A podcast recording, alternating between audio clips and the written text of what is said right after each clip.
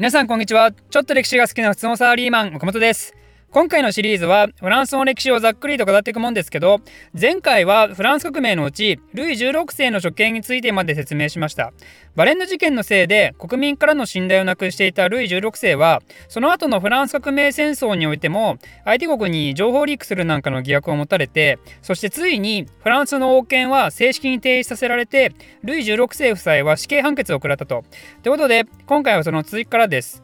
ルイ16世の処刑っていうのはフランス国内においては自由と平等を追い求めた革命の成果としてある意味輝かしい話ではあったわけですけど逆に外国にとっては非常にストレスの強いニュースとなります。なぜなら他の国はまだまだ絶対君主制を敷く国家も多かったし議会制のイギリスでも国王は殺されずにリスペクトされるべきポジションとしているわけでなんでルイ16世の処刑っていうのはそれらを全部否定して国家の統治の正当性を根本からひっくり返すもんだったんですよ。なんでこの革命の波がヨーロロッパに広がるのは危険だと考えたイギリスは周辺諸国と協力してフランスを封じ込める対仏大同盟っていうものを結成します。でフランスはこれでますます戦争が大変なことになってしまうんでより一層の戦時体制を強化するために地方の農民に対して大規模な徴兵令を出すんですよだけどこれにはフランスの農民たちがむちゃくちゃ怒るんですね。その理由はいろいろあるんですけどシンプルに働き手である若い男が徴兵されると農業に大きな人が出るだろうがって感じでそれが爆発して内乱となったのが1793年3月に起きたバンデンの反乱ってやつですね。なんでこの時期のフランスっていうのは非常に厳しい状況に置かれてしまうわけですよ。外は対仏大同盟えー、中はバンデの反乱っていう完全な内憂外観でそのきっかけとなったのがルイ16世の処刑だったわけで国王の処刑で伝統的体制が根本からひっくり返りその結果国内外で大きな騒乱へと発展してフランス内部においても革命に対して右とか左とか鷹とか鳩とかいろいろな勢力がいるわけでまさに混沌の中に置かれてしまったわけですよ。こんなフランスを救うには皮肉なことに超強力な権限を持つ中央政府が必要なんですね。どうしようどうしようなんて議論し合っていては外と中の混乱を収めることができないと。ということでここで登場するのが公安委員会というもの。臨時的に独裁的権限を与えられた議会公認の組織ですね。古代ローマで言えばまさに独裁官的ポジションですね。普段は執政官がトップだけど国がやばい時だけ現れる存在であると。でその公安委員会のメンバーも紆余曲折していくんですけど最終的にその中でもトップに躍り詰めたのがジャコバン派、まあ、厳密には山岳派ですけどそのトップであったロベスピエールなんですね。ロベスピエールの言い分としてこういった非常時においては恐怖こそが必要なのであるって言うんですよ。とんでもないこと言いますよね。ただし恐怖だけでは単なる暴力なんで恐怖と徳を兼ね備えることが必要であると。その2つを兼ね備えた超スーパーマンこそが私なのであるってことでロベスピエールの主張に反対する人物や革命に反発する勢力に対して徹底的な弾圧をしていることになるんですね。これこそ悪名高い強制時ってやつですその被害者は裁判なしで処刑された人を含めると約4、5万人とのことです。これとんでもないですからね、マジで。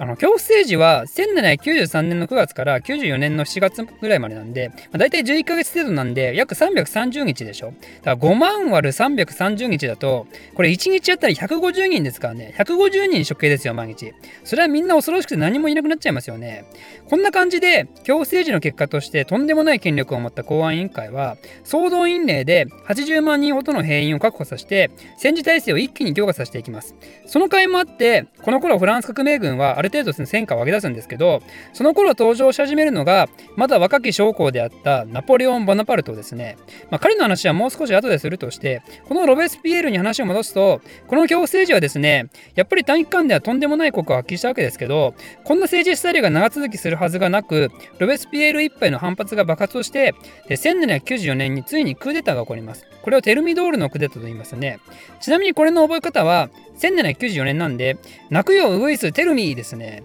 あの、表政治の終演でむせびなくロベスピエールの声を聞かせておくれみたいなね。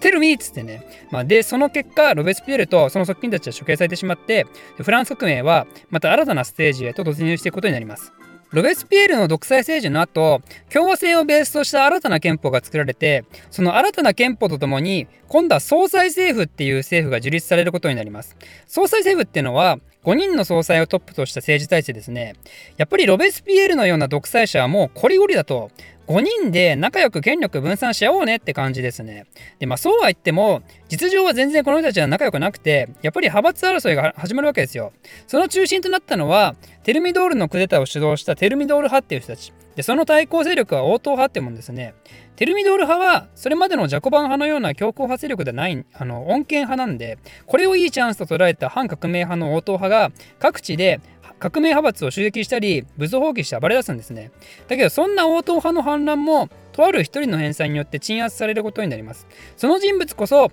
あの、ナポレオン・ボナパルトってさっきも出てきましたけどね、これによってナポレオンはどんどん国内で注目を高めていって、そしてテルミドール派のトップにも気に入られて、さらにその名声を上げることになるイタリア遠征の司令官として抜擢されます。思い出してほしいんですけど、この時まだ国外とはバリバリ戦争中ですからね。で、そのイタリア戦争では、ナポレオンは各地で勝利を収めて、フランスでは大英雄としてのポジションを確立させます。その大英雄イメージの代名詞としては、まさにこのイタリア遠征の時に描かれた、ナポレオンのアルプス越えのあの絵画なわけですね。まあでもこの絵はほとんどブランディング目的で美化されていて、リアルなナポレオンとしては、この絵画ほどかっこよくないんですけどね。まあ、白馬じゃなくて乗ってたのはラバって話ですしね。イタリア遠征の後は、ナポレオンは対イギリス戦略としてエジプト遠征に向かいます。イギリス戦略なのにエジプトとはこれいかに？と思うかもしれませんけど、イギリスはインド植民地との貿易でクソほど儲かってたんで、その中継地のエジプトを潰そうとしたんですね。だけど、これは最初の頃はうまくいってたんですけど、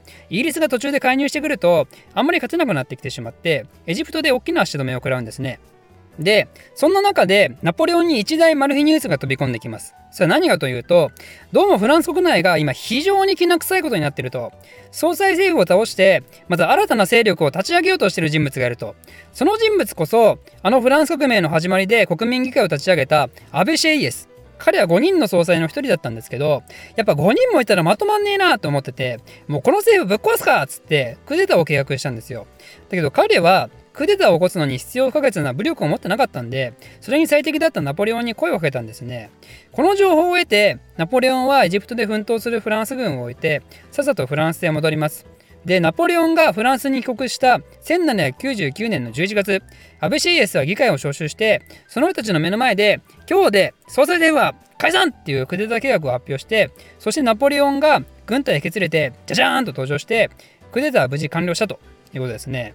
これをブルメール18日のクーデターと言います。ちなみに、この時のクーデターって、実はナポレオンにみんながひれ伏したみたいなそんな感じではなくて、その場に集まった議員たちにめちゃくちゃやじられまくって、ナポレオンしどろもどろするんですよ。ナポレオン本人がこの場に登場するのって、実は当初の計画としてなかった説があって、それなのにナポレオンが勢い余って勝手に入ってきて、クーデターにブチ切れた議員たちがめちゃくちゃやじって詰め寄るわけですよ。で、ナポレオンって軍人としてはすごかったけど、そういう政治的場での経験って乏しかったから、えー、っと、あのー、みたいな、それは何と言いますか？みたいな、あの、役員に詰められる中間管理職みたいになっちゃって、でその議員たちを黙らせるようなかっこいい演説ができなかったんですね。まあでも、その時の議長を務めていた弟の助けなんかもあって、まあ、なんやかんやクーデターは成功します。これによって総裁政府はなくなって今度は3人の棟梁をリーダーとする棟梁政府が成立するわけですね。そんでそのトップの第一棟梁に立ったのが結局武力を持つナポレオンってことになります。このブルメール18日のクーデターをもって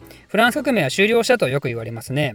フランス革命によってブルボン家の絶対王政は打倒されてその革命の中で封建的特権の廃止人権宣言法制廃止憲法制定などを実現してそしてついに近代欧州の巨大国家の中では初の共和制を実現したわけですけど統領政府の誕生によってまた一人の人物のもとに権力が集中していく時代へとこの後逆戻りしていくことになります。ちなみにこの統領っていうのは別名執政官そんでその執政官の下に元老院っていう立法機関を設定しますんで、これは完全に古代ローマ共和制に倣った組織体制を作ろうとしてたわけですよ。すなわち、このフランスの新体制は、あの偉大なる古代ローマを継承するものであるっていう正当性を訴えかけて、そしてナポレオンはその後も古代ローマを意識しているのはとんでもないことをしていくわけですが、それについてはまた次回説明したいと思います。